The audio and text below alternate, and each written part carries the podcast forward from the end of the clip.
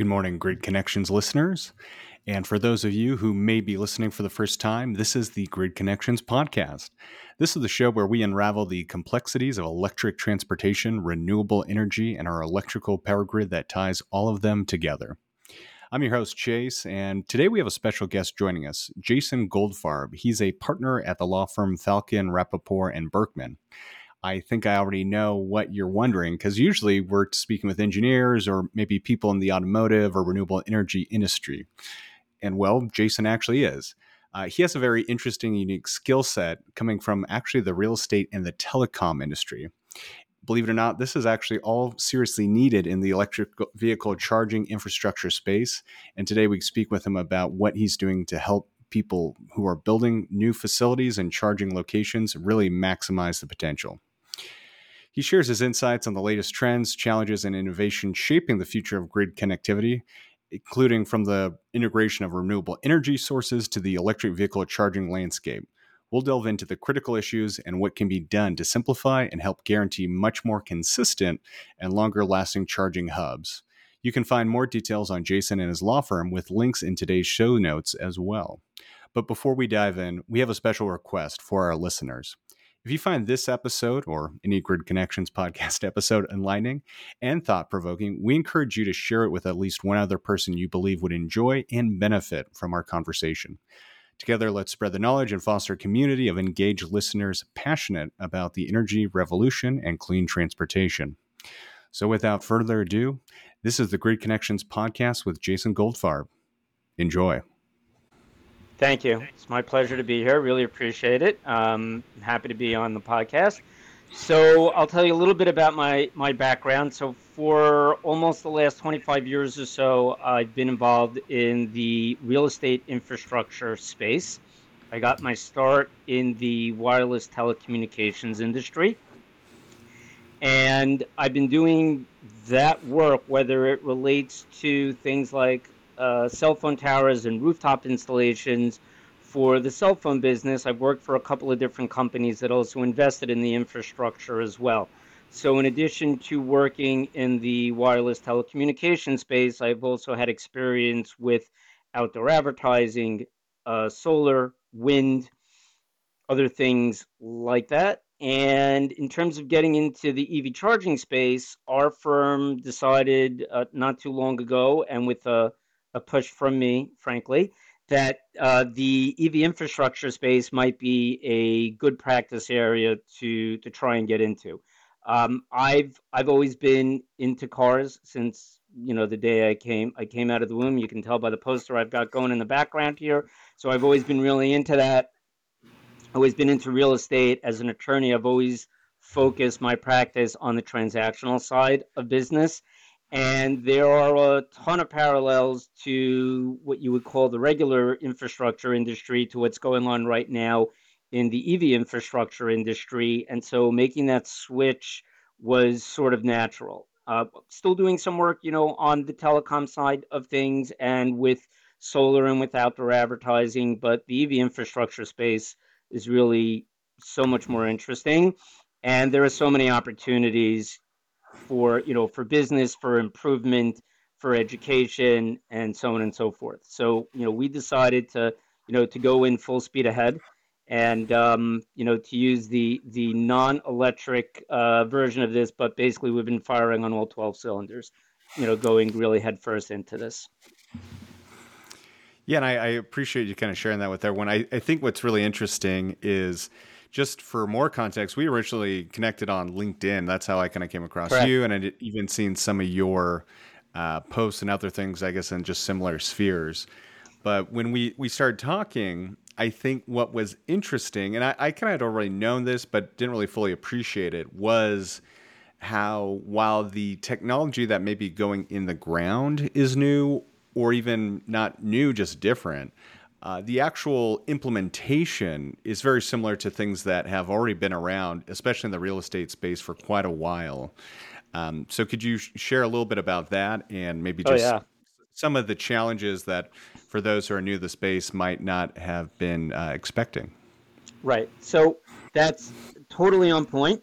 Um, and very insightful. I mean that in a really good way. That's something actually that a lot of people do not necessarily pick up on.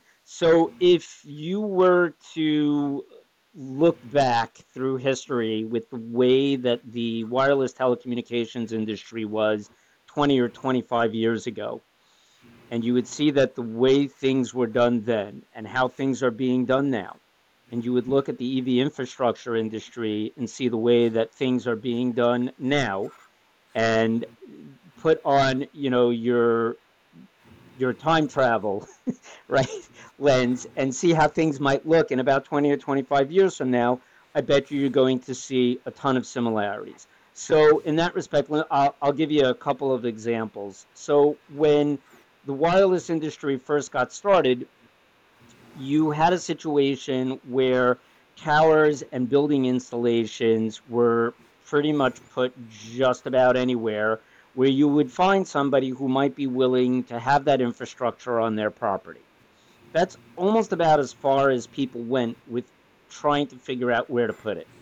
They didn't necessarily have the data and the analytics yet, they didn't have a massive customer base yet, but they started to think, oh, it might make sense that in this particular city or in this particular location, we might need to put equipment down. And they did that, and unfortunately, a lot of times when they did that, they did not necessarily do their homework. They did not necessarily do their due diligence. They didn't always pick the most ideal locations for the equipment.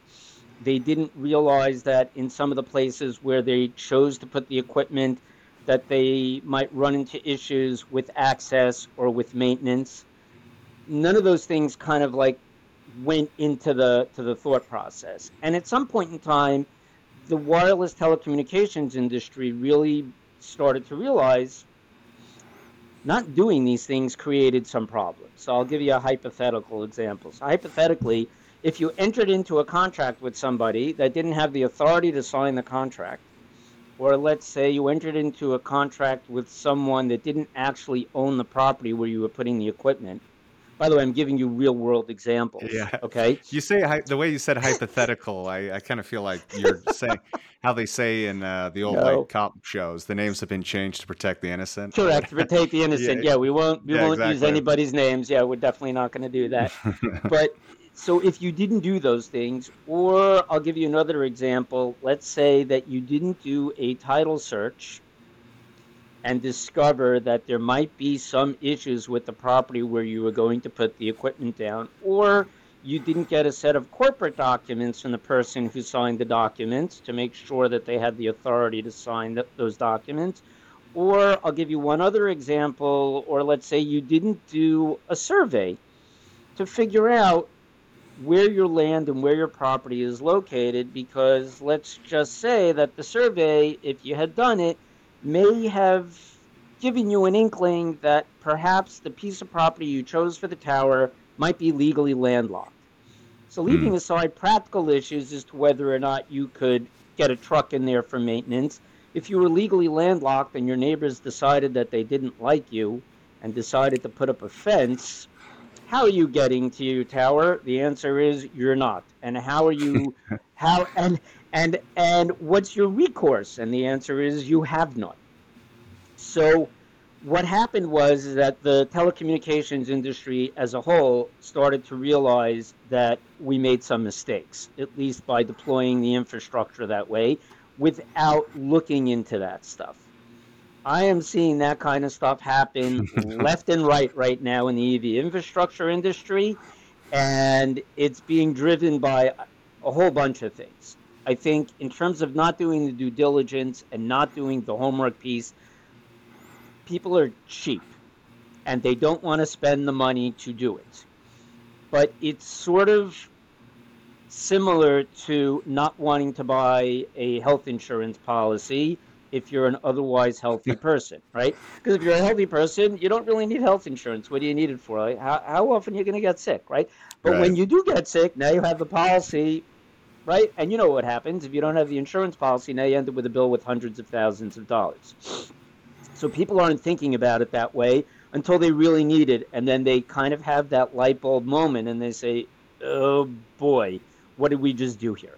So I'm starting to see a lot of that, and I'm trying to prevent people from doing that. I'm trying to prevent my clients from making some of those mistakes. So some of those basic things are really severely lacking, and that's part of why you are seeing so much so much trouble.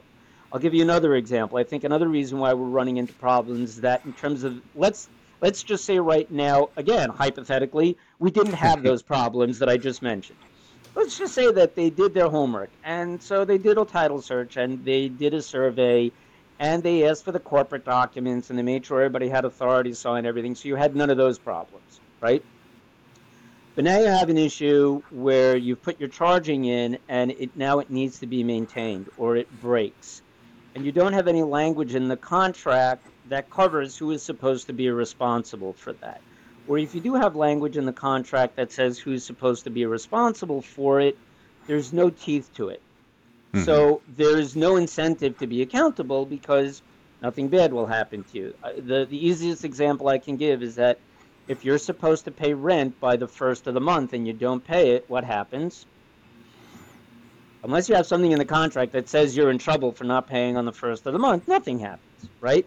And if all the contract right. says is you're bad, what happens? Still nothing. If it says you have to pay it by the fifth, what happens?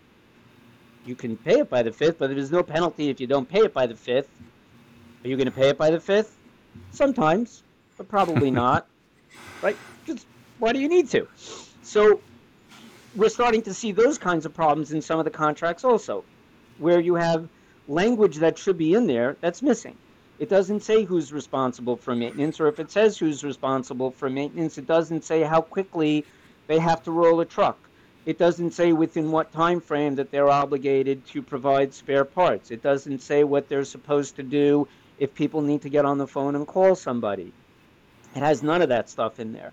So if the contract is missing some of those things, and then let's say you have a charger in the ground that's broken and it's not being fixed, and you have no number where you're supposed to call somebody, or even if you have a number where you're supposed to call somebody, there is no metric or time frame within which they're supposed to respond. And then even if there is that time frame or that metric that you use to determine when they're supposed to respond, if there's no penalty if they don't respond in time, then you get the mess that we have. And so we're starting to see a lot of those things. So, on a positive note, I think what started to happen way back when in the wireless industry is they've begun to realize that we need to clean up our contracts because we need to have appropriate language in there. We need to have some teeth to uh, some of the penalties. We need to incentivize accountability. We have to lay out so that way it's clear for everybody who is responsible for what we have to make sure that we do our due diligence and we do our homework so that way we make sure that we're putting the assets in a safe place to begin with, in addition to all the other stuff that we have to do. And as that stuff starts to happen, the business and, and the industry starts to mature and it starts to improve. So if you think about right now, what was your cell phone like 20 or 25 years ago? We know the answer it was the service was spotty. You couldn't. The battery pay, lasted you, a lot longer. Yeah, that was about the only pro. Yeah. That was about the that was about the yeah. only pro, right? Because we didn't right. have all these apps that were just sucking energy out of the phone. but but the service was spotty. It wasn't so great. You couldn't go from one network to the other, right? The equipment kind of worked, didn't always work. You had frequently you had outages, and you had all sorts of problems. But right now, you pick up your phone, it works. You make a phone call, you can talk to somebody across the world, it works.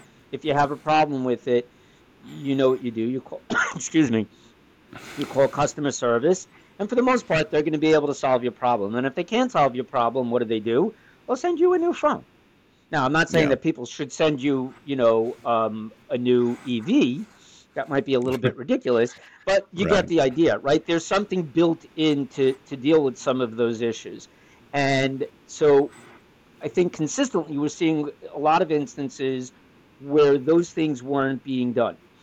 And when you add in the the rush to do the deployment, and when you add in the fact that there were financial incentives to deploy the infrastructure, but it didn't come with similar incentives to for uptime and maintenance, you ended up with a situation where chargers were going in the ground where they didn't really need to go or shouldn't have gone in the first place. People were paid money just to deploy them. Then they weren't being used, and when they're not being used, then they're being ignored. When they're being ignored, they're being vandalized, and when they're being vandalized, they don't work.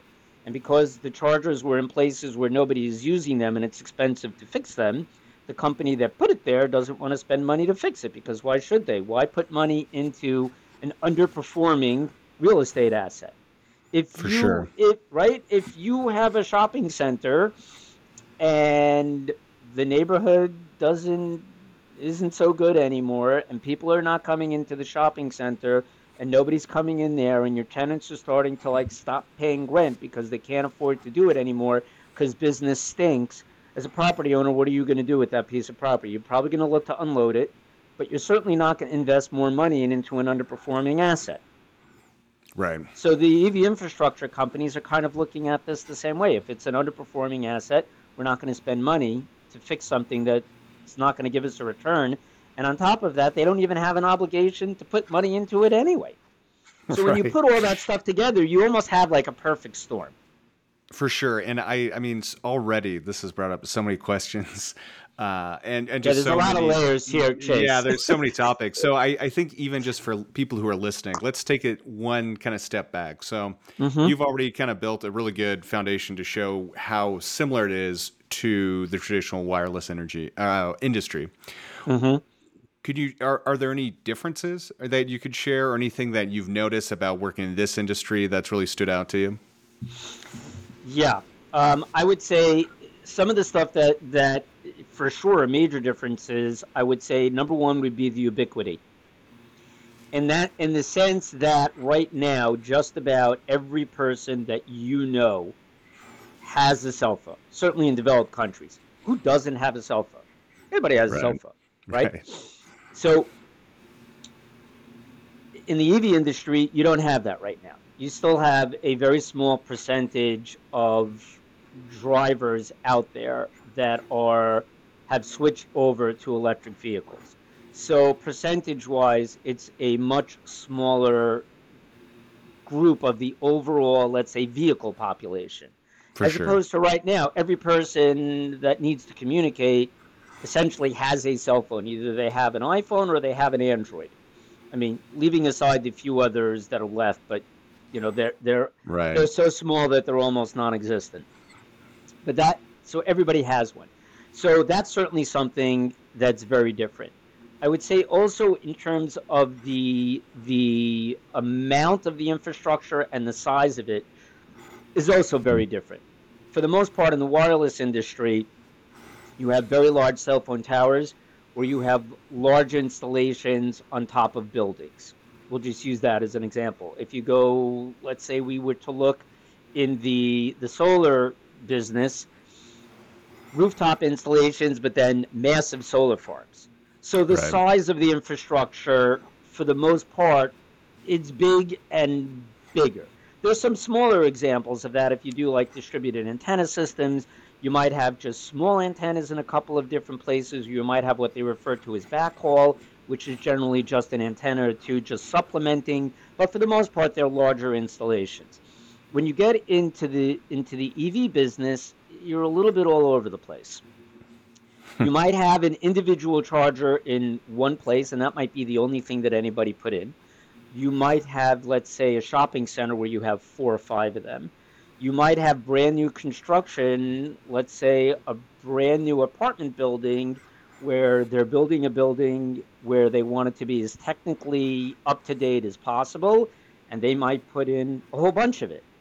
Or you might have uh, a parking facility or a college campus or something like that where you might see it on a larger scale. Or let's say in the fleet industry, right? There are some pretty well-known companies that have switched over their fleets or in the process of switching over their fleets to go all electric. Probably the two biggest ones that everybody has probably knows about, or if they don't know about, would be like Domino's Pizza. Most of their delivery vehicles right now are electric, or let's just use Amazon because they're doing electric vehicles for a lot of their last mile delivery. So they're doing that on a very large scale. So you really ha- you really run the gamut in terms of just a little bit of EV charging all the way up to really fancy stuff. And the other thing that that, that you see in the EV industry that's that's kind of different is that in terms of charging, you can have an individual charger that could be in somebody's home. Could be what we refer to as a level one. It doesn't even have to be a level two because you can get away with, you know, right. hours that it takes to charge overnight. You don't need anything that sophisticated in your house, other than something a little bit better than your standard plug. But that's the easiest visual for people to understand. And we go all the way up to like what you would call DCFC's level three fast charging where they can charge up your Porsche in 15 minutes, right? But you right, you right. need you really need to have very specific infrastructure to be able to, to, to, to handle that. So we do run the gamut in terms of the type of infrastructure, and the industry is still at a point in time where what you deploy really needs to match the use case of where you're putting it. In the real estate world, what, what are the three most important things? It's location, location, and location. Right. And you want to make sure that the infrastructure that you're putting in matches to the use case. The type of EV infrastructure that you might put in a major mobility corridor along a highway is not the same kind of thing that you might put in your single family home. For sure, for sure. But when it comes to the telecom industry, it's pretty consistent in terms of the stuff that's going in the ground. There are towers, there are, there are building installations, and that's for the most part kind of what you see everywhere. So that's something that's certainly different, right? There's there's a greater variety of the of the infrastructure and the infrastructure use cases in the EV industry than you might see in something like the wireless telecommunications industry or what you might see in the solar business or you might see in the outdoor advertising business. Outdoor advertising, for the most part, you're talking billboards in very dense neighborhoods. You're going to be putting in more of them, assuming that the laws allow you to do it. In other places, you might only have a sign up every couple of miles along a highway. But the type of infrastructure that you're putting in really, really varies in the EV world, depending, really depending upon the location and really depending upon the use case. So that's certainly something that's different. Interesting, and that that does make sense. So. Uh, I, I, appreciate that kind of the, the context of where those differences are in the spaces, and I, I think that makes sense to a lot of the listeners too. My next question is can you uh, i mean there's quite a few different questions out right now but can you walk through what would be like a maybe just a normal deal? Like is it at least for 10 years yada yada yada and again all oh, that oh, stuff or yeah can there's you, so many uh, layers to that question chase oh my god okay so the answer is is that I wouldn't say that there isn't something that you would cons- that I would consider, from my perspective, to be a typical deal. Gotcha. In the sense that we are very much still in the Wild West stage, in the way that 20 plus years ago in the wireless telecom industry, we're in the Wild West stage. And by that I mean is that when they first started doing that, you would see leases, you would see licenses. I know we're getting into a little bit of legal terminology, but for the listeners, there is a difference between a lease agreement and a license agreement, and let's just use the example of an easement agreement. Those are all very different types of legal structures. So you would kind of see things where that was a little bit all over the place. What you would also see is all over the place would be payment structures. Uh, are they paying rent? I can tell you the one thing that didn't come in the in the wireless telecom industry, but if it was out there, I have not seen it yet is some sort of revenue share. I guarantee you that if you would go to any one of the, let's say you had a tower on your property and you went to the wireless company that was leasing the space for the tower on your property and you said, I want some kind of a revenue share from all the customers that are coming through your antennas, they would look at you like you're crazy. Now, they do do some form of revenue share if they sometimes bring in additional tenants. So this gets us a little bit into the nitty gritty of this, but just for purposes of example, if you had a tower company that was leasing the space for the tower, their business model is to bring other wireless tenants onto the tower.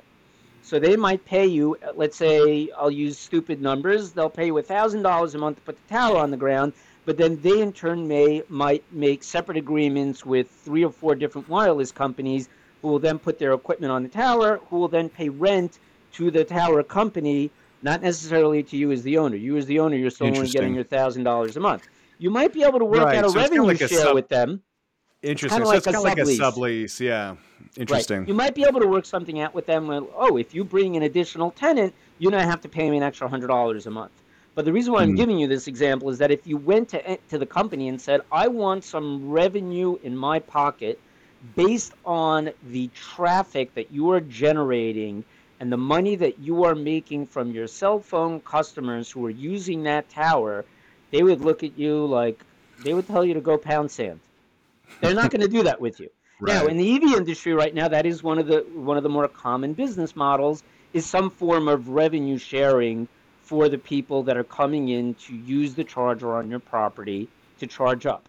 Whether or not over time that will be a sustainable model, I don't know. It could be, it could be not.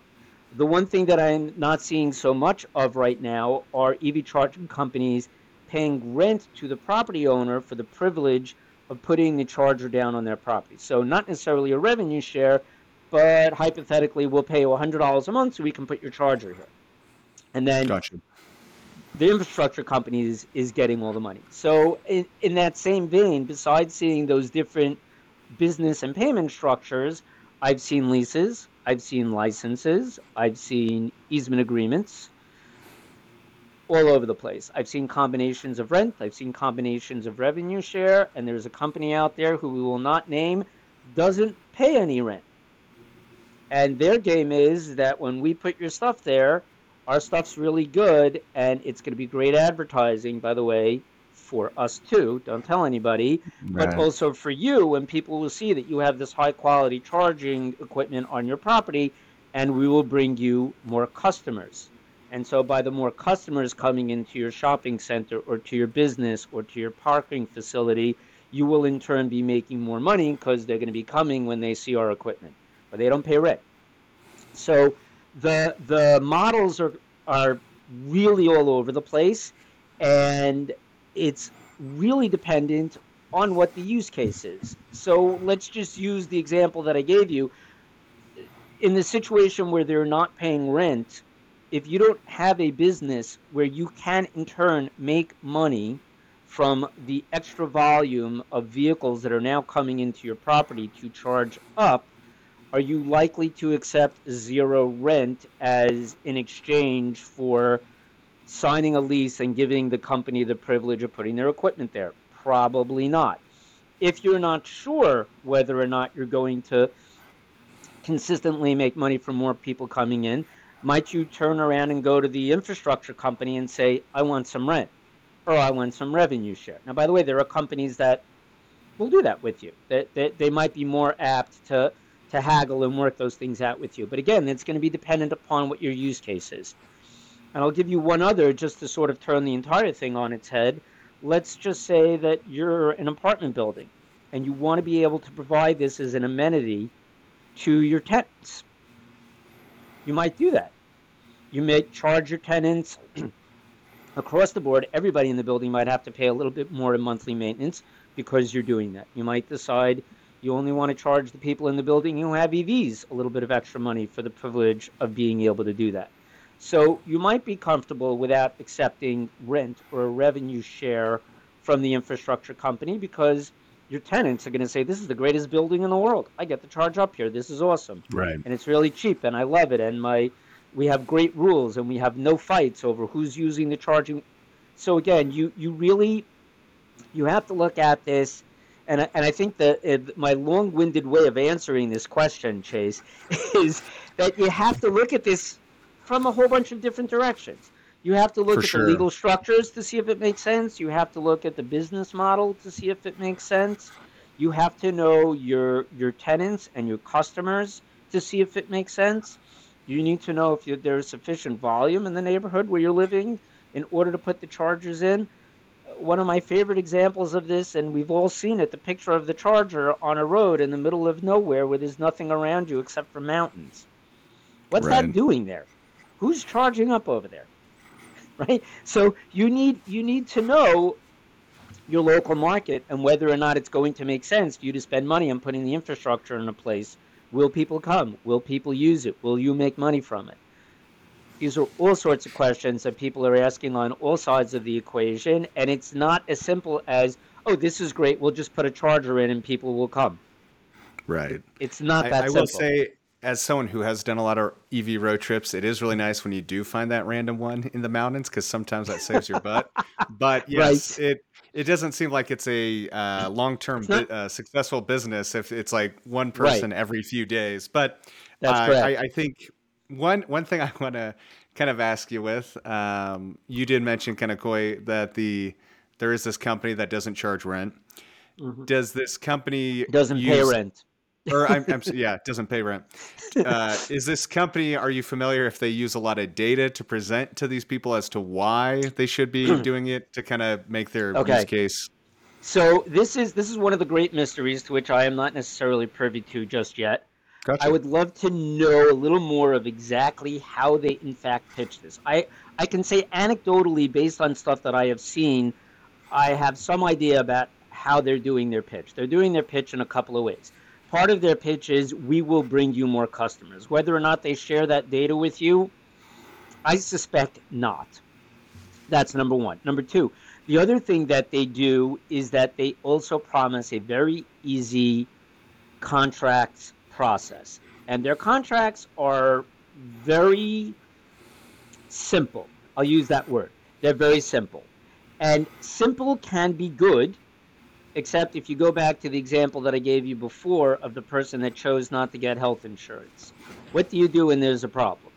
When there's a problem, you may not have anybody you can call. For the most part, the equipment always works all the time. But then sometimes it doesn't. And then when it doesn't, what's your recourse if it doesn't? How do you deal with that? How quickly do they have to roll a truck? How quickly are they obligated to fix it? Uh, what's so on and so forth. So those things right. would be missing. So it's an easy contract process. It's an easy sell because you're not going to need to mark it up. They probably don't mark it up very much, if at all. So it's an easy sell. So that that kind of becomes one of those other issues, and that is the way in which the in which they're pitching that. And and and one of the things, and in fact, I, I actually have this on a slide that I'm using for a CLE that I'm going to be doing next month. One of the things that I try also to explain to people is that unless you, as the property owner, unless you are buying all of the equipment, you are purchasing it for yourself and you are independently handling all of the maintenance and all of the upkeep and everything else, and essentially the infrastructure company is selling you the equipment and now you're using it on your property, much like you might use, I don't know, air conditioning equipment in your property. Like it's yours, you deal with it. Yes, we might have a maintenance and a service contract, so we'll come and fix it, but basically it's, it's your problem for the most right. part, right? So unless you're doing that, you're not necessarily going to own the data and the analytics that you are getting from all the people that are coming and using. Now, if you're putting that, let's say, into an apartment building, you pretty much know who all the people are in your apartment building that are using it. You don't. You might want to know how often are people using, who are using it the most often, how much time are they spending on charging. Uh, do you have a, a tenant that is consistently, let's say you have a shared charger that they're consistently not moving their cars when they're supposed to. So you might want to know some of that data and some of those analytics. And some of that stuff might be shared with you, but it might not be. And that might be completely dependent on, once again, what is in your contract. What does it say right. about whether or not they're going to share that data with you? How much of that information are they going to provide to you? So, for the most part, you don't get access to the data in general with any of the infrastructure companies. They're getting it. Which, which does for, make sense. I, I was just kind of curious. I, I didn't think they would maybe be giving – uh, very concrete numbers, but I could say like this is what we're seeing average what we predict maybe average traffic right and the average consumer if they wanted to get really is like of who drives an EV or buys our products makes X numbers from what we can tell. Um, I, I do also have just another follow up question in this company that we keep alluding to. Is this company? Uh, I think I know who we're talking about, but is this company also one that has their own uh, essentially team that goes around fixing these? Because that has been talking about maintenance. That has been one of the big issues. Is there's only a handful uh, of charging companies that actually has their own teams. Most of the time, they have to hire it out to local engineers. Right. So some of them do their own maintenance. Some of them are hiring outside companies to do that. If you, as a property owner, are working with any one of these EV infrastructure companies, you would hope that they're going to prom- that they're going to provide you with a couple of things. So you were talking about, to your point earlier about, are there cars in the neighborhood? Will people need it? Will they use it? And so on and so forth. That becomes really relevant if you are making it available to the public. I would hope that the infrastructure company, as part of their pitch to convince you to put their charging equipment on your property, is explaining to you here's how we came up with why we decided that we think your property is a good candidate for this.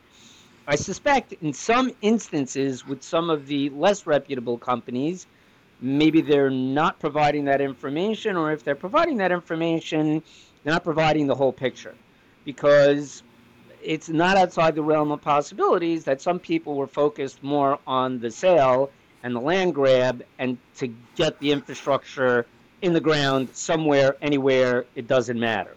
Right? The really good companies, I, I, I would hope, are sharing that information as part of their pitch to convince you that it makes sense for it to go into your property. Now, by the way, on the flip side of that, if it turns out that your property is not a good location for this, you would think that they would move on and go to somebody else but I'll leave that I'll leave that out there for the moment, right?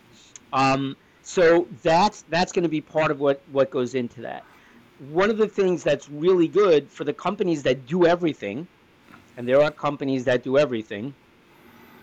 They do the charging, they do the vehicles, they do the maintenance, they do the upkeep, they do everything. They really have con- the ability to have consistent control over it, and because right. of that, they also have they also have access to all of the data. So also when it comes time to figure out where might we need other charging infrastructure, they probably know better than anybody else on the planet where it makes sense to put their stuff. Because not only do they have the cars, but they also have the chargers, they have the maintenance, that they do everything. They have the data for everything. They know right. how quickly it how much time it takes to repair in a particular place. They know how much how often you have problems. They know where the cars go, where they stop, how much time they're in them, so on and so forth. You can slice it and dice it as many ways as you want, which, by the way, is the exact way in which the telecommunications companies determine where to put their towers and their infrastructure. How do they do that? They know where their customers are, they know where they need it. And based on that, they decide where to put it what's happened a lot, and this is one of the things where we go back to sort of our sameness and differences with the industry, is that in a lot of instances, a lot of the early infrastructure was just put wherever. And by the way, not necessarily in a bad way either, because you didn't have the data at the beginning right. to know where to go. Now we're so much better at this. Now we have millions of these cars on the roads. Now we know where they are. There are companies beside the EV infrastructure companies, there are companies that specialize in providing this data and making it available to you so you can figure it out. If you think that your corner is a good spot for it, there are all sorts of applications out there that can tell you where the other chargers are in the neighborhood, who owns them, how far away they are, how many people in the vicinity own EVs, what are the likelihood that people will come and charge up at your location versus the one that's down the block do you need one at your location? Or the, is the one that's down the block or the one that's in the other direction enough for all the people in the neighborhood? And maybe you don't need to spend the money and to go through the trouble to put it on your property. So we have more of that information that's available. And I think what will start to happen is that over time, as more of the data becomes accessible, leaving aside the company that keeps it to themselves, but as more of the data starts to become accessible, we'll be able to make smarter decisions about where to put the infrastructure in the first place. And if we make smarter decisions about where to put the infrastructure in the first place, we will have fewer and fewer situations where it's not working, it's not being maintained, and you know, we're not going to have the horror stories that we have of people rolling up the chargers that just don't work for all the reasons we spoke about before. Right. And that, that makes a lot of sense. What's interesting is we've had a couple people on as guests who have kind of just said, you know what, uh, having the data is great, but it's the actual building process, the permitting, all this stuff is taking so long. Mm-hmm. And there is kind of just, it's just good to get it in the ground. Because once you have it on the ground, then you can go back and update it later.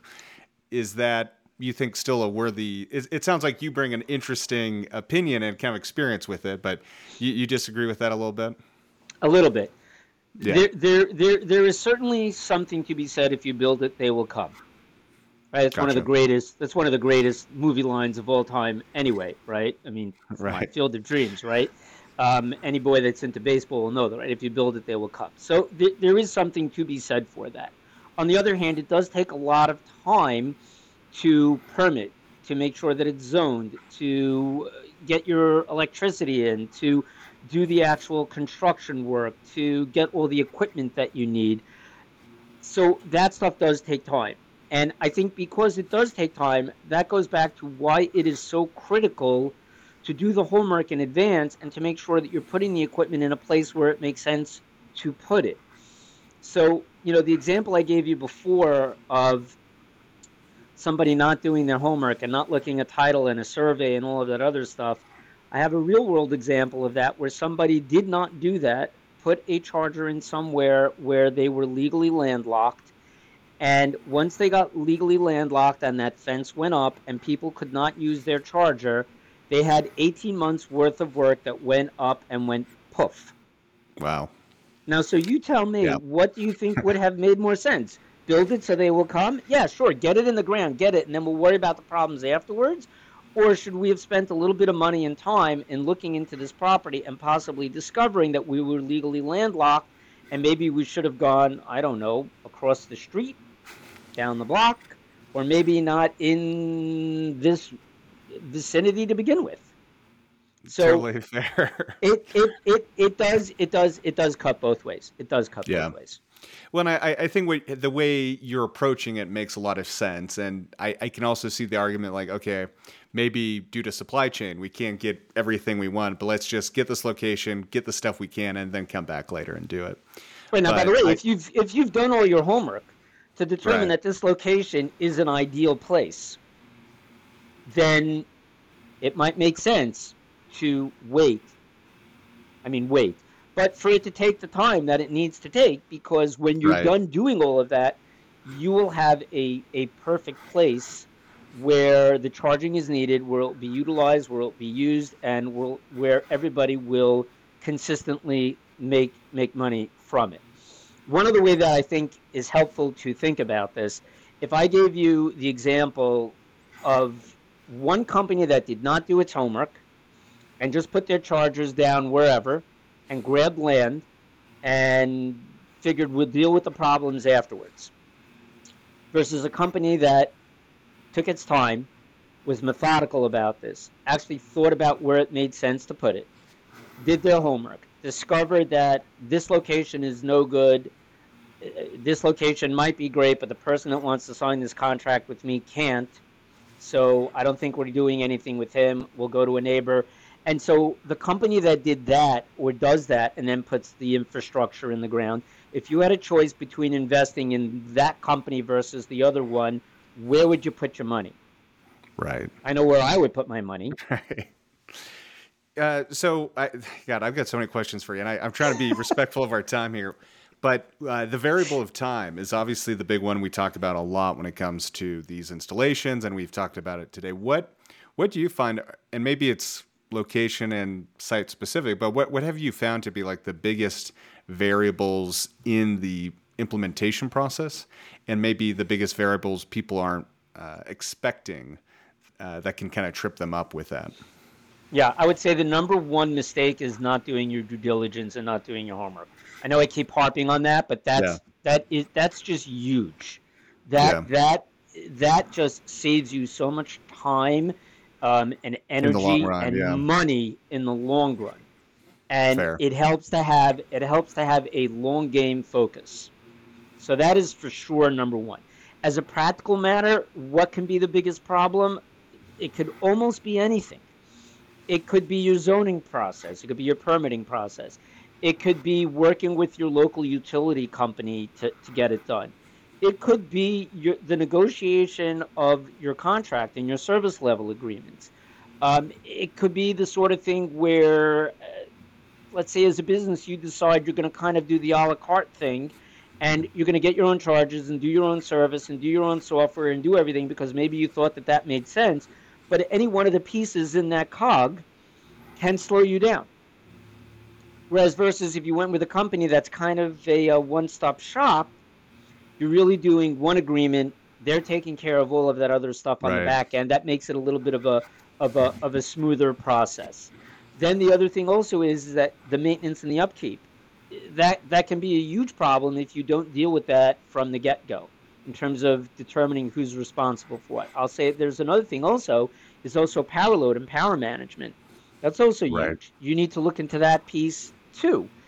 Because I have heard stories of a building where they say you can only use charge a car for an hour. That's it. You get a maximum of an hour a day. That's not going to work for most people, even at a level two. Like that's just not going right. to be enough time. And they're either making that decision because they're not knowledgeable, they don't understand how much time it takes. It could be they're making that decision because the way their contract is set up, they are paying for all of the electricity and they don't want to foot the bill. And so they feel if they limit people to an hour, it will cost them less money. Um, it could also be there aren't enough chargers in the building. It could also be that the building can't handle the power load because they didn't think of all of those things. There's just so many pieces to this that go above and beyond just putting the darn thing in the ground and saying, "Hey, we did it." Right. right. So there's there's there's there's a lot of stuff that can throw you sideways, Chase. For sure, and I, I think to maybe reframe uh, the con- the question I've been asking indirectly a lot, I guess. Let's, given your experience, let's just walk through. yeah, yeah, let's just walk through like what would be your ideal installation process or like how what would be your ideal installation and then one of the things we discuss a lot on this channel is like is there a business model for EV charging outside of being like a flying J or the traditional one or like a Tesla that has kind of revenues from across the board. So mm-hmm. I think mm-hmm. it'd be really interesting um, with the time we have to go through how you would design kind of the ideal charging uh, location and if you can share like anything around even the ideal business model for doing such. Right. Okay. So before I answer that question, if we're going to use, if we're going to go there, let's pick a particular type of location, and then we can have that discussion because the answer to that question is completely dependent upon the location and the use case. For sure. Yeah, I, totally I, think that's different. a great call. Um, and to clarify, I'm thinking like level three fast charging. So let's say okay. Let's level three let's fast charging, maybe inner city or not inner city, but um, between cities for mm-hmm. road tripping or something. Okay, so that's that's good. Now we have an, now we have a vision in our head, and now based on that, I can answer that question. So if you're doing level three fast charging in a major mobility corridor, the place where it would, be, would make the most sense to put it is along a highway or near with very close distance to a highway exit or off ramp. That's probably where you would be thinking to put it. You would also want it to be an appropriate distance between two locations where it would make sense that people might be stopping part of the way to charge up. So if you have an urban area and a suburban area, and people are traveling from a suburb into a major city, somewhere along that mobility corridor is a place where it would make sense to put the DC FC fast charging. People coming from work going to home, people going from home to work, somewhere in there makes sense to put it. So that's how you have to think about that piece of it. The other thing that you have to think about this ideally is again, you would need to know are there people in that suburban area with a lot of EVs? And if there are, then it makes sense to now put the fast charging probably where most of those people might be going to commute to work. That's one way, one part of looking at this. You also need to know the power requirements for a level 3 DCFC fast charger, they're massive. So right. you would need to know how close are you to the closest substation where you can draw that power.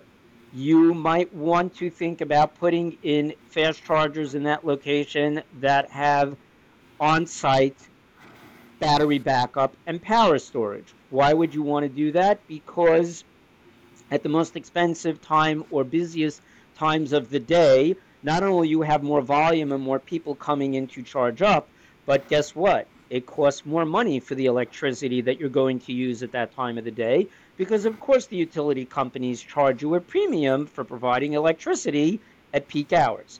So if you have a battery system in that fast charger, you might be able to draw power at cheaper periods of time that way, you store the power in there, and that way, when people show up at, let's say, four or five o'clock in the afternoon, power is available, and it's not hyper expensive because you pulled the cheaper power from the grid at different times of the day. So you might want to think about doing doing a battery backed up fast charger in that location. Then you need to also what are your contracts going to look like? You need to do a title search. You would need to do a, do a survey. You would want to you know you want you might want to see a photo sim of what it's going to look like so that way you can visually imagine how that's going to appear you would want to make sure that the person that you're entering into that contract with and that owns the land on the side of the highway whether it's your your state your county or a private person has actually the ability to enter into that contract with you then you would want to look at your contract terms from the get-go who is going to be responsible for the maintenance? What's going to happen when that charger breaks? If it's in a location where a lot of people are going to be using this charger and relying on it regularly, you probably want your maintenance window to be very short. Is there a company and I, that and I know this and this is all great. I'm I'm just kind of curious. Are there is there like an average length uh, term? Is it like mm-hmm. three years and auto renews, or what? What have you seen to be kind of uh, normal around everything? Okay.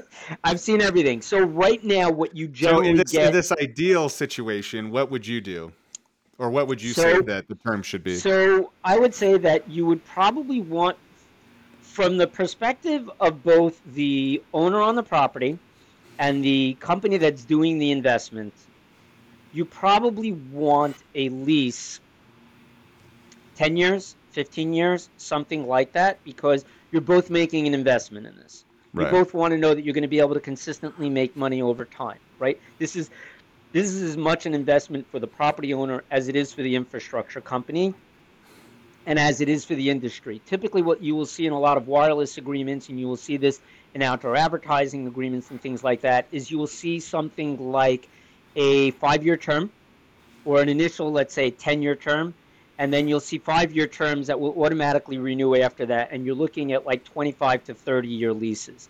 I think right now the industry is probably a little too immature for people to be willing to commit to a 30 year lease because interesting yeah it's probably going to change a lot over time at the same time it might take five years to actually see a sufficient return on that investment from both the owner and the infrastructure company for it to be worth it for them to do that. And you want to know if you're certainly if you're investing in the infrastructure, you want to know that you're you're going to be there for at least the next five to ten years without the owner throwing you out. From the owner's perspective, right. they also want to know that they're going to be able to see some money consistently over time. So I think if you had a situation where you had leases for that five year window and they would automatically renew unless there are reasons to not do it, and then we, you know, then we really start getting into the weeds as to how you would do that. But I think something like that would probably begin to make some sense. That that that gives uh, everybody the feeling that there's some staying power to this, and that it's going to be a worthwhile investment from both ends because we know that the infrastructure is going to be here for a while and hopefully consistently paying over time. So in terms of the in terms of the length of time, that's probably the sort of thing that you would want to see. And the other thing also is that you would also want to make sure that that contract gives you the ability to upgrade your equipment as as it changes and as it improves.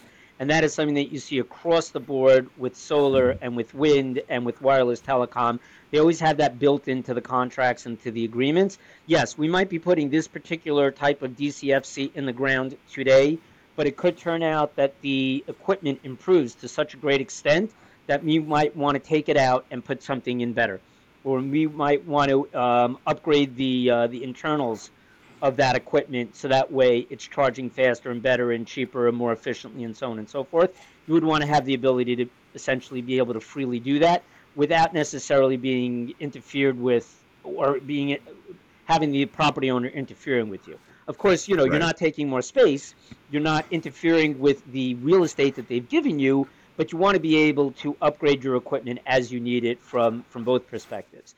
And there from, could be potential from, downtime or some other things to do that that I correct. Got you. Yeah. Interesting. Uh, well, that that's really fascinating. Are, are, there any other things you would say to that, um, or is that kind of it at a high level for uh, fast I, charging? I, I, would say that the other thing also is access is absolutely critical in terms yeah. of uh, maintenance and repairs. Really critical, especially in our in our example of the DCFC.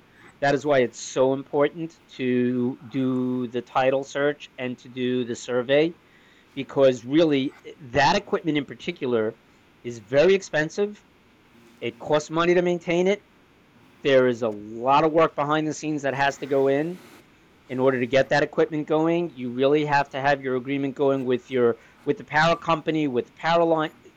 There's way more work that goes into a level three fast charger, right, than your typical at-home level one setup. It's it's a right. whole different ballgame.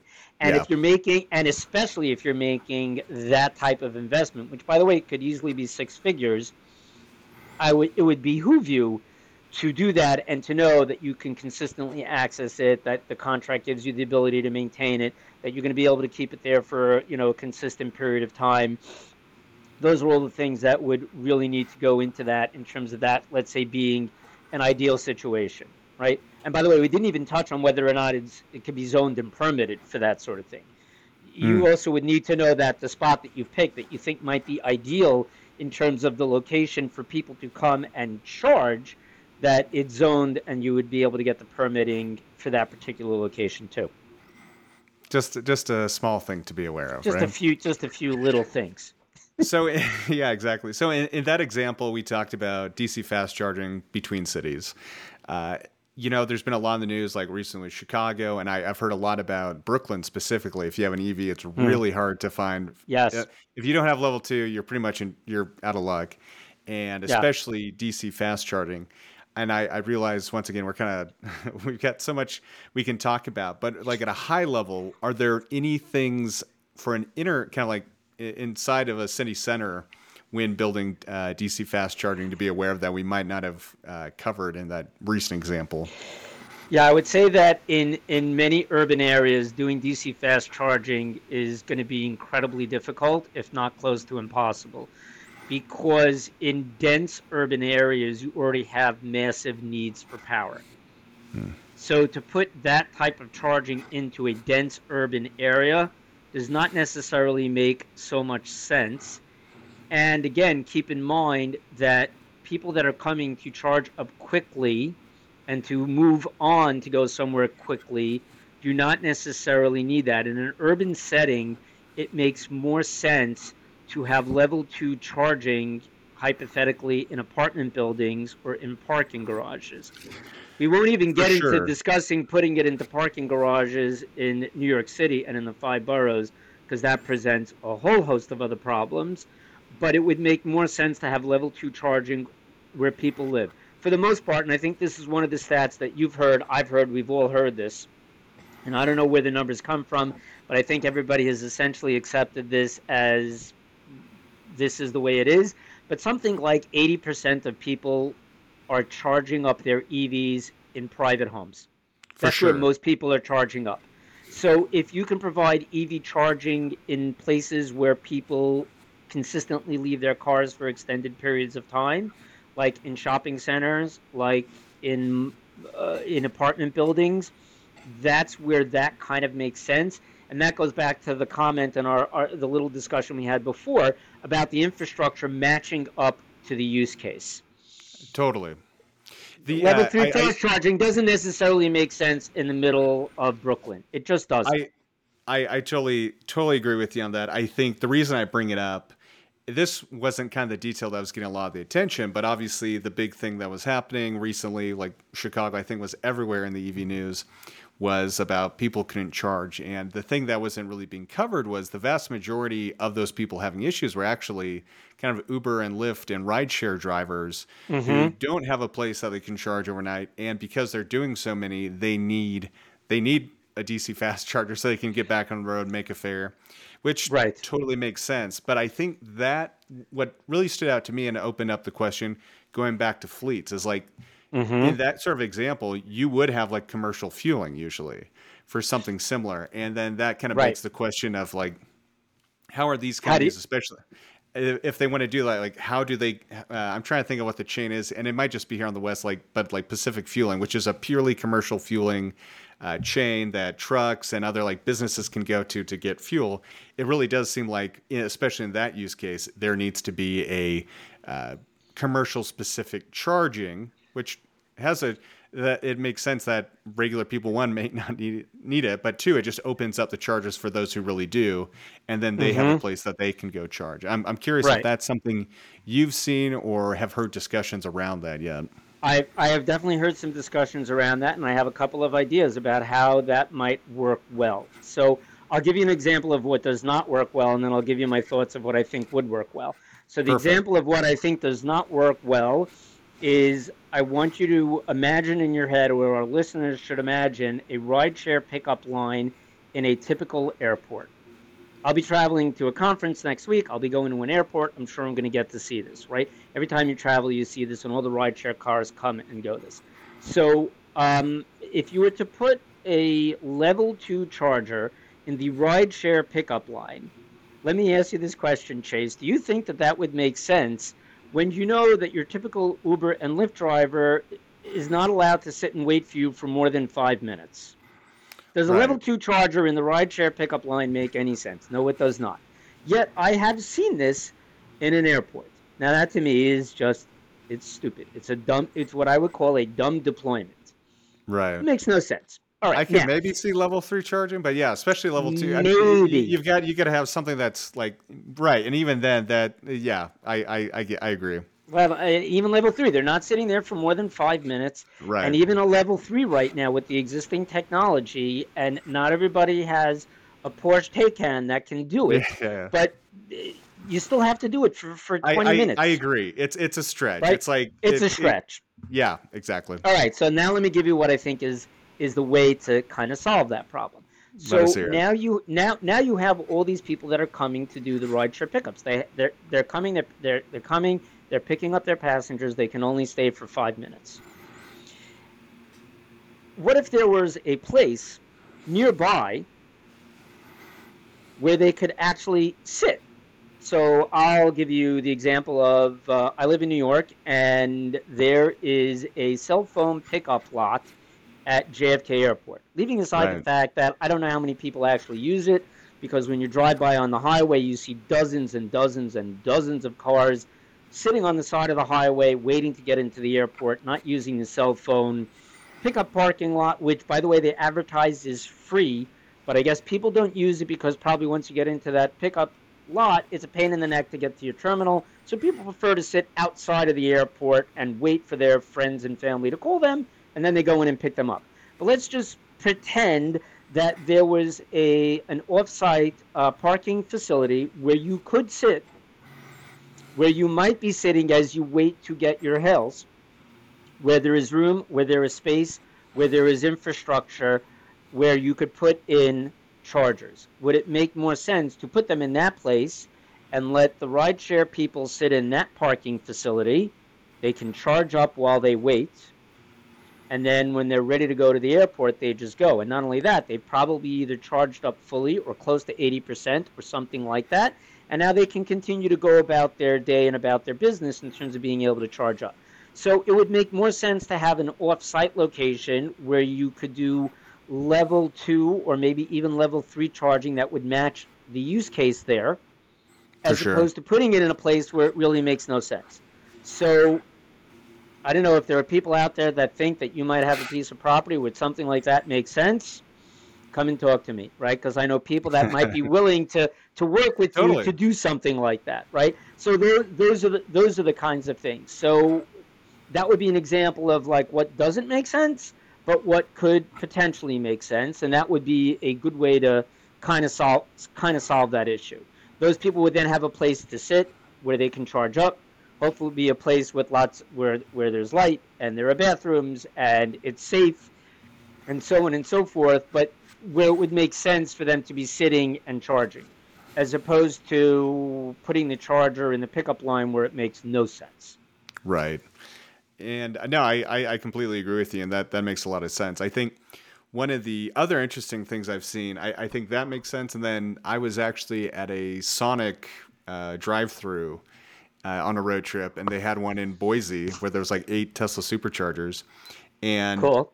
they were kind of the newer, higher power one, but it also just kind of made sense. People would come in, get food, they'd charge, but and I, I think this is another thing I kind of want to talk to you real quick, but obviously Tesla has it, so it's like you go in, you charge, they have fees if you're there charging too long and all this stuff, which Mhm. I think is great to help with. I think it's great. to move You, people through. you, you incentivize people to move their cars. Right. Yes. And I, I think naturally, just once again, that's kind of a good fusion of like someone gets lunch, they have their lunch, they're off. And uh, I think specifically what you're talking about for like the commercial application, that use case, even better. But you Mhm. do see still from some of the car brands, they offer the free charging, the free uh, kind of like, okay, you can have for like two years. Have you dealt with that at all? Or do you see that as kind of something that's a short term sales push that really is going to be probably not the best for getting that throughput and really creating the best EV charging experience? Yeah, I, th- I think as a short term solution, it makes sense. From the perspective of the car companies that are offering it, I think it indicates that they are acknowledging that publicly available EV charging might not be so great or easily available. And if they, and at the end of the day, they want their customers to be happy and excited about their product that they're selling to them. So, offering that to them, I think, is a great idea because it, it keeps your customers happy, and as a practical matter, it keeps their char- their cars charged up. And do you think that they're going to tell their friends and family, "Hey, the experience with car company so and so is excellent because I get the charge up for free"? By the way, there are people But- that are on that legacy plan with Tesla, and they love to brag about it. Right. Oh, Because for They're, sure. gra- they're grandfathered in, and wherever they go, it doesn't cost them anything. No, and I, I, I think them. that's totally Yeah. yeah. exactly. I think that's totally true too, because like it's especially for people who may be coming to like an electric vehicle for the first time, the idea that not only am I saving money by it being electric from gas, the fact that when I go fast charge, it's even free and saving even more money, I think kind of is a good incentive. And obviously they talk about it a lot, but it also is like almost creating the wrong incentives for the larger EV drivers. But at the same like, and, and in some ways between the just general gas savings of even paying for electricity and not having to do the oil changes, that unto itself, I think is a huge plus. Uh, Right. But yeah, I, I, I totally get what you're saying there. I'll tell you what the problem is with that, though. yeah, There is no such thing as a free lunch. for sure. When At the end of the day, somebody somebody is paying for that. So Right. whether that will continue to be viable over the long term, I don't know. My hope is is that the the the state of publicly available infrastructure for EVs would improve to the point where you might not necessarily still have to provide that or it could be the sort of thing where you just might provide it as a premium service. If you think Yeah. about the way the airline industry works, you basically uh, have the same flight whether you sit in first class, business class, or coach. But for a couple of extra premium services, people are willing to pay a lot more money for something like that. It's entirely possible that maybe for some of the the higher end manufacturers that that might be something that they can offer to their customers. But again, you'd have to be super picky and super specific about where you would choose to make that kind of free service available because I don't think that if you were to be doing that across the board, we'll use Porsche for, for example. I don't think that Porsche wants to provide free electric charging to every single one of its customers across the entirety of the United States. Like that For just sure. might not be a good business plan. But as a but as a premium service in certain neighborhoods or in certain states or in certain cities, that might that might be a good sales pitch.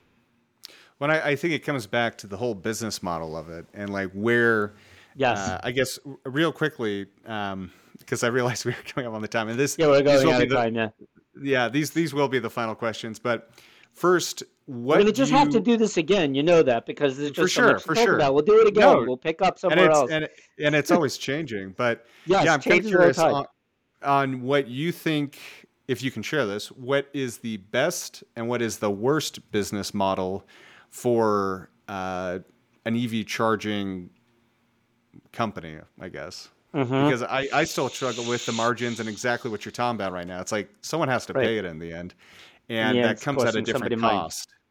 And it- Right, whether it's costing the money or the service uh, quality. Yeah, I, I think right now it's pretty hard to answer that question. And unfortunately, I feel as if I need to put on the, the lawyer hat a little bit and to use something that as lawyers we say frequently, which is the answer to that question it depends. It depends because you could have an ideal business model, an ideal legal structure in one particular place, but it might not be the same thing across the street. And the example that I'll give you for that is I'm sure you've been to a Starbucks. And if you've been to any big city, I'm sure you've seen, especially in a place like Manhattan, you may have several of them within a three or four block radius. Each one of those stores is servicing a different customer, different sets of uh, you know return on their investment. They might even be offering different drinks and different foods because in the little market in which they inhabit on that spot on the block, it's all different. And so Right. just because you have you know an ideal business or legal structure over here does not mean that that necessarily plays well somewhere else it's really going to be location dependent it's really going to be use case dependent it's really going to be um, power availability dependent and when you throw all that stuff into the mix if somebody were to come to me and let's just use the example that we used before of the DCFC fast charging along a mobility corridor. I could certainly come up with ways in which I can say these are the ideal ways in which you would want to do this. But if you Right. were to flip that and you were to go into an urban area and say, here's an apartment building, my answer to some of those questions and how you would structure this could be completely different. No, and I, I, I had a feeling that's what you're going to say, but I wanted to ask it. I know it's not the question I answer get asked a lot. Right. Yeah. right. I know it's not the answer No, you wanted. And I know Right. people would love that there's like, oh, there's a perfect answer. There's a perfect business model. Now, by It- the way, it turns out- if there's, yeah, go ahead. It turns out these are these are complicated things, and that's why Yes. there isn't a perfect business There's model. no net. There's no necessarily one answer. One of the things that I think that I would really like to uh, like to see, and I feel like that we will start to see this. I think as the industry matures, and as the quality of the infrastructure improves, and as the quality of the vehicles improves, and as the battery technology improves, and as the software improves, and as we start to see more standards and all of that stuff starts to get better, I think what we will start to see, you will start to see a situation where the business models will start to be a little bit more consistent. That Yeah. will happen over time. That definitely happened in the telecom industry. Just to give you one little taste of that, from agreements from 20, 25 years ago, you would sometimes see where maybe they might be paying rent, but let's say they weren't paying rent, but what they were offering was a free line of service and a free cell phone, or for up to like Right, three right. family members or something like that. That's what they did. That is not a business model that would fly in 2024. And in that industry right now, by and large, and almost without exception, everybody is paying rent to the people who are putting the property, putting putting the infrastructure on their property. That is the way that that that, that industry has shook out. There's very little of the revenue sharing, other than the little example that I gave you before. But that's that's what consistently works. There are Yeah. still some leasing models, still some licensing models, still some easement models, still some combos of that, but that's generally what you see. Right Well, now in the EV industry, it's still too young and too immature where we don't have a consistent model yet, but I feel like we will get there. And the company that figures out what that model is, combined with consistently doing doing their homework and doing their due diligence, those will be the companies that are ultimately going to succeed at this enormously. For sure. And I, I think that's why I I think there is definitely a model there, but it's also interesting to me like even the traditional fueling companies, they don't make money on gas. They if anything sometimes lose it. They make so all their right. right, they make all their money on concessions. Mhm. Uh, and so you're finally seeing some of these larger f- fueling companies kind of get in that space, at least domestically. They've already done that to some extent internationally. Right, But, and there are a uh, lot of startups that are looking at that very model. By the way, Right. And I, you're right. For sure. And I, I mean, I feel like I could keep talking with you about this. We haven't even touched like the Nevi funding and all of that no, stuff. no, we haven't even touched Um, any of that stuff. We can go for hours, but we have to be I know. conscious So of I, time I think it and is everyone's probably. tolerance. I know. I, I'll I'll leave it at one final thing, and then we will we will Sure. have to cut this off, unfortunately. One kind of general question I ask is uh, of most people is just like any recommendations they do have for government or for the public uh, sector to do better on these things. But I think I'll tie it into the Nevi thing, where we're seeing a lot of these Nevi funding and other just kind of general state government funding being tied with certain uh, now uptime things. And it kind of goes back to some of those terms you were talking about and the experience that was created that they have those. Is there is there anything that like if you had to choose one thing that you'd like to see in that kind of stuff like it needs to have uptime or it needs to have some sort of thing that we've obviously seen has burnt us that we need to have in these things moving forward Yeah, this is a fabulous question. We could probably spend an entire podcast i know on this i know i just alone. i had but i had to throw it out there to. but yeah i know I'm not going to. Uh, I'm going to answer it. I'll tell you. I'll tell you the quick. I'll tell you the short and quick answer as to what I would like to see that would really make a difference. perfect I think that if the funding for deployments was tied to utilization, uptime, and consistent maintenance over time, using a standard that everybody could understand or a metric that everybody could understand and follow, plus incentives for accountability and you put that together, you'd have a much better situation. And I'll give you an example so that way we can get past past the the the, the little bit of legalese there. If if you were to hand out money to people not when they put the chargers in, but if they showed over time that the charger was being utilized 98 or 99% of the time, and when they broke, that you consistently fixed it within 24 hours, and you only provided that money to the company that put the infrastructure in the ground or to the property owner that was getting the benefit of the incentive or the tax break, not at the beginning, but after they showed consistently that they've been doing this over time, then what would start to happen is that people would actually think a lot more about where they were putting the infrastructure to start with. Because if they knew that they're not going to get the money unless we show a certain level of utilization, uptime, and maintenance, then they're just not going to put it in the middle of nowhere where it won't be utilized, where we won't fix it, and where we won't we won't be providing spare parts. They just won't do that, Right. right? And the situation that you have right now is that you have none of that. So here's one of the problems is that if I'm not mistaken that the new Nevi funding requires 97% uptime and the companies that are now, let's say, fixing the broken chargers, which we, again we could have a whole discussion on that, right? Fixing the, the, the broken chargers has to provide five years of maintenance. But let me ask you this: What happens when it's not up 97% of the time? What happens when they don't provide five years worth of maintenance? They've already gotten the money. Right. So are they going to right? Therein lies the crux of the problem. So if we tie the incentives and we tie the funding to something like that, people will make much smarter decisions about where they deploy the infrastructure to start with. And secondly, is that if you are going to have a requirement like 97% uptime and five years worth of maintenance, you you have to have a metric, and then you also have to have a way to incentivize people to actually follow that. If you have a rule for anything, pick and choose whatever it is that you want. But if you break the rule and you never get into any kind of trouble for breaking the rule, are you going to break the rule? Yes, right. you're going to break the rule right. because nothing happens to you if you don't follow it.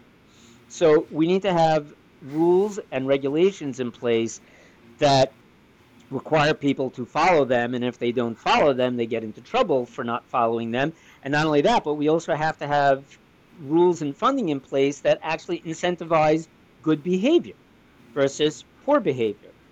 So if the money is only handed out after you show that it's being used, it's being maintained, and you're fixing it quickly, then you will put it in a place where you know it will be used, where it will be maintained, and where you will have the ability to fix it quickly. As opposed to what we have right now, it's we still put it right down in the ground, and by the way, we might be putting money back into chargers we never should have put into the ground to begin with. But don't worry, we have 97% uptime and we have to give five years worth of maintenance. So we're all good. We're not. I, I think that's I think that's a great point and probably the best place to end this. Uh, but I, I think you're totally right. There there needs to be an element of like maybe some of the or at least some of it up front, some of it over time, because we're uh, we've talked to other people on the show too that we're expecting to see a lot of consolidation in the space. There's all these mm-hmm. people that have got money, that have had things, and now they're being caught off guard with the long term uh, kind of actual maintenance of this business.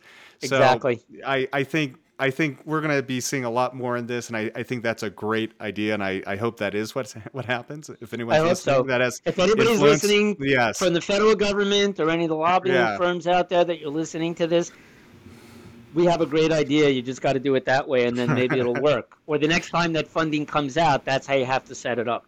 For sure. But uh, Jason, we definitely have to have you back soon. Uh, I, I, just want to say thank you so much for coming on today. And with that, uh, we'll let you get going. Thank you. It's really, it's been a pleasure. Thank you, Chase. This has been awesome. Thank you so much.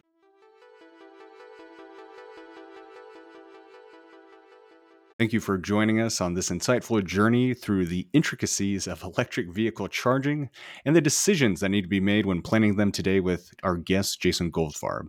We hope you've gained valuable perspectives on the ever evolving energy and electric vehicle charging landscape, along with the crucial role grid connectivity plays in shaping our sustainable future.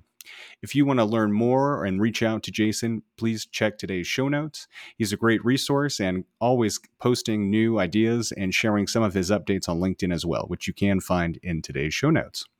If you enjoyed today's episode, don't forget to subscribe to the Grid Connections podcast and leave us a review. Your feedback is invaluable and it helps us continue bringing you engaging content and expert analysis. Remember, the power of knowledge is amplified when shared, so take a moment to share this episode with a friend, colleague, or family member who shares your passion for energy and clean transportation.